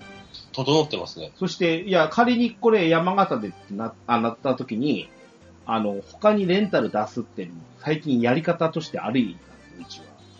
ええー。うん。岩手とか、ああ、さぬきとかになってるかな、武者修行。えー、逆にほ、ら、山形って逆に言うと、山形幸太しかり、去年の、あれでしょ？えっ、と、マリノスだった。樺山選手とか。樺山とか。樺山選手いい選手ですよね。うん。が、あの、本当に武者修行の場として来ますし、まあ、樺山は戻って頑張ってほしいねと思いますけどね。うん。山選手のあの金髪みたいなになってドレッドヘアしたんが個人的にはちょっと残念です。あの、まあ、高校卒業上がりやから気持ちはわからんでもないんですが、もっと謙虚に行こうよと。まあ、マリノスでもちょっと頑張ってる姿みたいです。開幕戦が確か昨年の J1 川崎相手にジェジェウ選手と田中碧選手ぶっちぎってたシーンが非常に印象残ったんで、うん。まあその青年があんな髪型になるとは、そこ割と昨年の J2 の僕個人的なサプライズでありますね。去年ね、途中がね、あの、加藤大輝が怪我しちゃったんで、ああ、そうですね。うん、そこでスポーンと、あの、樺山の登場機会がドンと出てきたんですけど、加藤選手なんだかんだ、ね、サイドの選手と思いきや、フィニッシャーとして活躍できる選手なんで、この選手の各、あの、サイド活躍も割と山形の、まあ、昇格争い加わるかに結構ポイントとして関わってきそうかなと思いますね。うんですね。ああと、あとはね、やっぱあの、何？えっ、と、抜かれてしまった、あー右サイドの穴埋めが、あー河合とか、小西とか、ああ、松本から取ってますね、うん確かに河合選手。と徳島の。うん。うん。あとは小西選手いいですね。あれですよ、うん。あ、あ、荒垣選手。ああ、ああ、北九州の。うちのですね。うちの。うちのね。この辺は、うん。あれで配置するんでしょうね、中原選手の本当抜けた、あの、そこ結構、まあ山形の誰を配置するんか読めないですね。なんかポジションをその、なんか433にするんか、442で行くんかも含めて、あ、4231でしたね、基本前で変わらんと思うんですけどね。と。4231で。う。うんん。うん。なので、ちょっと山形の今年も楽しみかなと。戦える戦力が揃ったかなっていうところではあるので。うん。まあ、と指名になりますけど、うちはもう仙台には負けないぞと。我々ちょっとか開幕戦プレッシャーかかりますね、我々。え、ちょっとその辺で研究させてください。あ、あのね、今年ね、多分ね、去年の敗因の一つかもしれないですけど、はい。なんかね、今までしたことがないポジションに人を置いたんですよ。うんなんだっけ、アナライザーっていうポジションが出たんですよ。違ったかなアナライザーじゃなかったかなあのね、要は戦力、戦戦略分析をする、専属担当を一人つけたんですよ。へえ。うん、ここれ面白いなと思って、意外と。うん、多分ね、その、どの相手に対しても、同じ戦い方をするみたいなことを多分してたと思うんですよ。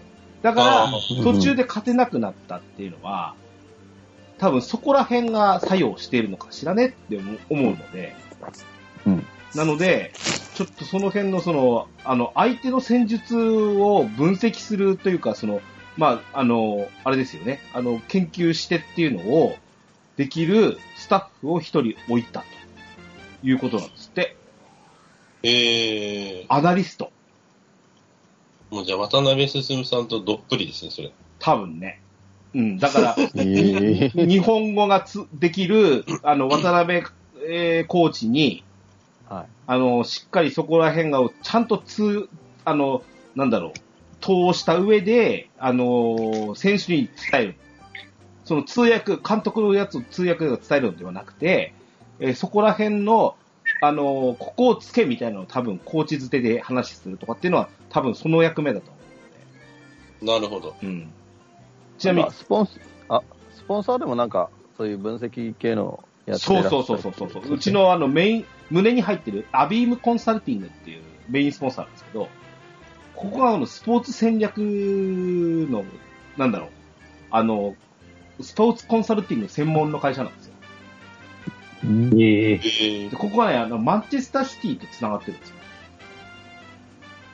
ええだちょっと正式には入ってないですけど、シティグループの一員に近いところにいるみたいで、それでクラマウスキーさんも行ってるとかあるんですかね？そうみたい、そうみたい。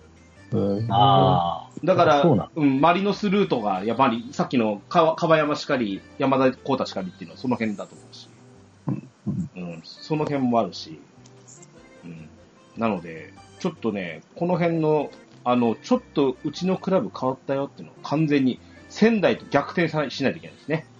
仙台には勝ちましょう。あの、まあ、新潟は、あの、開幕戦がそうだと思うんですけど、や、山形は、開幕、あの、ホーム開幕戦が仙台、仙台なんですよ。ああお遅れますもんね。そうなんですよ。まあ、ゆ雪ちょっと残しておいてあげるから、転んでくだ転んでくださいって感じ。えーなので、いや、あの、今年もあと間もなくで開幕しますけど、どうなることやら今年の J2。はい。はい。あの、あ、あれですね、あの、京、京、京都サポーターさんが一人いるので、あの、マルティノス、よろしくお願いしますね。いや、こちらこそ。あの、やっぱボールを持った時の期待感っていうのは本当に素晴らしいです。スネダっての動画、あの、さっきの、なんだっけ、喋ってました。ティア、ティアモとの練習試合。はい。はい。みあの、聞かせてもらったんですけど、はい。マルティノスの爆地加減って言ってましたからね。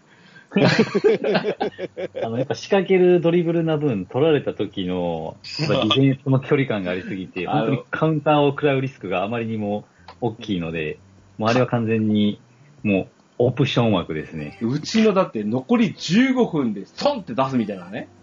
あもう守備しなくていいからっていうような戦い方ですから。うん。あの、ま、マルティオス、うん使っていただければと思いますね、本当に。途中から、はい、はい。流れを変えるキーマンとして活躍してくれたらなと期待してます。はい。はい。そんなんで、えー、今日は、あー2022年 J2 リーグを語ってみました。はい。えーと、お三方ありがとうございました。ありがとありうございました。がとうございました。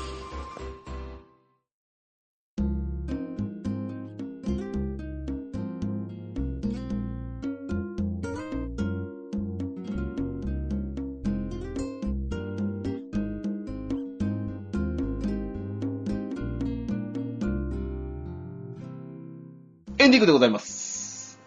はい、お疲れ様でした。お疲れ様でした。お疲れ様でした。な、なんでしょうか、こう、消化不良的なものはないですか？まだなんかありそうな気がしますけど。はい。えー、っとね、なかなか、あの、おーうちのね、ゴンタさんはうちのね、ゲーム系ポッドキャストっていう枠を飛び越えてですね、サッカー系から二人引っ張ってきたんですけど、ちょっとなかなか初めての試みで、ドキドキしましたよ。はい。あーやっぱ視点が違うってのはちいいもんですね。いや、面白いですね。我々二人で喋ってるのと違いますもんね。はい。そんな感じをしましたす。ごい勢いだなと思います。知識量がね、やっぱ全然違うしね。じはい自分、あの、やっぱ全体を見るのではなくて、やっぱ自分のクラブが中心で見てるっていうだけでも全然違う感じもありますし。はい。なんか助かりましたよ、お二人。今日はありがとうございました。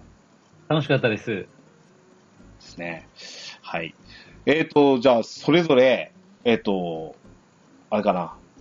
あの、いつもちょ、これうちのね、うちのラジオ、あの、初めてのゲストの方、あの、なん、なんでしょう、感想みたいなのもらってるんですよ。なので、お二方ちょっと感想などいただけたらと思います。先に、じゃあ、えっ、と、新潟サポーター、コーズさん。はい。えっ、と、非常に楽しく、よ、4人でこういう話をするっていう機会がなかなかなくてですね、うん。あの、非常に楽しく、えー過ごせました。まあ、特にその J2 の内容が濃かったっていうこともあって、うん。非常に、まあ、あとはまあ、最終的に吉田達馬の甲府がどうなるかと、まあ、我々一緒に仙台は倒しましょうっていうのが、あの、かあの約束できたので、それが収穫かなと。吉田達馬のことはもう言う。いや、めちゃめちゃ気になりますよね、甲府のその後みたいな。やめ、あの、あの、会に低迷した時のコーズさんの下に顔見たら見えるからやめてくださいよ。ど動画に載せますよ、それ。延長覚悟で。はい。はい。いや、本当にありがとうございました。あ、えっ、とね、ちょっと順番からなんですけど、一応、コーズさんのあのごご感想もいただいたので、えっ、と、自分とこの番組、ちああ、はい。ょっと宣伝を合わせてしていただければ。いいですか。はい。えっ、と、ポッドキャスト、お聞きの皆さん、えっ、と、コーズ TV と申します。えー、普段アルビレックス新潟もしくは、まあ J2、J1、まあサッカー関連の動画を毎日投稿、現在しております。まあそれに加えて、まあ、あの、アイドル現場だとか、スキャンダルとか、スニーカーとか、いろんな好きなことを、あの、ポトポトと、あの、いろいろ動画投稿していますので、えっ、と、つい最近4000人登録達成して、すげえすげえ。まあ、なんとかこれから先になんとか、まだまだ増やしたいなと思ってます。何卒、チャンネル登録、高評価、そして何よりご動画のご視聴、あこれをきっかけにしていただけると嬉しいなと思っております。ありがとうございました。あありがとうございました。続きまして、石本さん。かまずは感想かな。はい。まずは、まあ、こういう遠隔という形で、まあ、J2 リーグを中心にトークするっていうのが、まあ、初めての経験で、まあ、以前にケンタロスさんと、まあ、1対1で、まあ、あの、音声チェックも含めて、まうん。あ、トークをさせていただき、まあ、これはいいぞと思いながら、私もその前回初めて、まあ、周りの友達と初めてちょっとやってみた次第なんですけど、まあ、本当に一人で YouTube で喋るときってめちゃくちゃ寂しいんですよ。それもあるんで、こうやって、あの、複数人と喋りながらトークできるのは、本当にもう楽しませてもらいましたし、まあ僕が一番やりたいことでありましたので、まあこれで、まあ私は J1 でまあ京都産業 FC を応援しますが、J2 リーグに関してもですね、引き続き、まあチェックしていこうと思いますし、また J3 に関しても、まあ今年の J3 本当に注目ポイントが多いですから、まあ降格してるチームが4チームあっての、まあ激戦 J3 ですので、まあそこも含めて、まあ要チェックしたいなと思った、まあ今回のトークでしたので、あの本当にありがとうございました。楽しませてもらいました。はい。合わせて、じゃあ、えっ、と、番組の、えっ、と、宣伝の方をお願いしたいと思います。ありがとうございます。えー、石門ジャップ TV を運営している、まあ、石門ジャップと、えー申します。まあ、主に京都産が FC をメインに、まあ、J リーグ関係のですね、あの、ま、サッカーを見るときの、まあ、ワクワクを体験できる YouTube をですね、あの、主に配信させていただいておりまして、主に週2ペースでですね、配信しておりますので、まあ、もしよろしければ、あの、まあ、チャンネル登録や、まあ、評価、コメント等、あと、まあ、動画の視聴ですね、明日に関しては、あの、J2 リーグの順位予想動画もアップしますので、まあ、そちらも合わせてご視聴していただけると嬉しく思います。ということで、あの、本当に、あの、今回、えーお招きいただきまして、ありがとうございました。まさにサッカー風に言うとですね、お二人ともそのまさにアウェー。YouTube という自分の舞台ではなくて、あの、ひょっとしたら聞かれたことがないんではないかと思うこのポッドキャストっていうね、音声媒体だけでやってらっしゃるうちの番組なんですけど、いや、本当にあの、お二人、えー、あれですね、今回ちょっといきなりのお誘いをかけて、えー、ね、あの、ちょっと、テスト通話なんて言いながら、半ばほぼ強引に、ま、お招きしたみたいな感じにはなりましたけれども、いや、大いえいえ変、あの、あれですね、あの、やっぱ4人、全然違う視点？ここに例えば、私、山形の、つって、その、山形のサポーターもう一人呼んでも、こうはならんかったと思うんですよ。なので、なんか今日、その、視点としては J2 二人、J3 一人、J1 一人っていう組み合わせは、あの、視点的に面白かったかなって自分でも思ってまして。いや、あの、広がりができたかなって思ったので、いや、楽しく、なんか、そうですね、もう寒い、これを吹っ飛ばす、あの、季節を吹っ飛ばす、これからは、あの、スポーツが始まるとさ、春じゃないですか。ですね。うん、J リーグ、うんプロ野球、ね、えーモーターレースっていうのも大体春に開幕しますけども、それをまあね、皮切りに、今ちょうどおね、冬季のオリンピックやってますけど、はい。うん、あの、間もなくもうこういうプロスポーツが始まるよっていう、春がやってきますよと。あの、うちの、今、雪だらけですけど、さっさと溶けてくれんかなっていうことを含めてですね、あの、今日ちょっと喋ってみましたよ。本当に熱い、えーまた今年の2022年の J リーグ。えーこれはもうね、J2 だけじゃなくて、J1 から J3 まで、うんなんならももっとさらにカブリーグまで、あのー熱いスポーツ風景がね、えー、なることを期待して、なおかつ、ワールドカップイヤーですね。そうですね。そうですね。うん。早く、あの、ワールドカップ予選通過を決めてですね、えー、ね、あの、スポーツ見てみたいなと思っております。本日は、えー、お三方ありがとうございました。ありがとうありがとうごございました。ざいました。ぜひまたお越しくださいね。ありがとうございました。番組へのお便りをお待ちしております。メールアドレスは、ドアレディオアットマーク Gmail.com、dowaradio アットマーク Gmail.com、こちらまでお便りください。簡単な番組の感想などは、ツイッターで、ハッシュタグ、ドアラジをつけてツイートしていただくと大変嬉しいです。スマートフォンポッドキャストアプリ、Spotify、Amazon Music、YouTube 版はベストセレクションを展開しております。ゲームしながら、家事しながら、通勤通学のお供に、ぜひドアラジを楽しんでください。バックナンバーもいっぱい。DJ カタロスの TQ10 ドワチャッカレディオは毎週配信です。それでは、今日も良いアストルティアサッカーライフを。お相手は DJ ケタロスと、コンタと、石門ジャップ TV の石門ジャップと、コーズ TV のコーズでした。またお会いいたしましょう。さよならさよならさよなら。さよなら。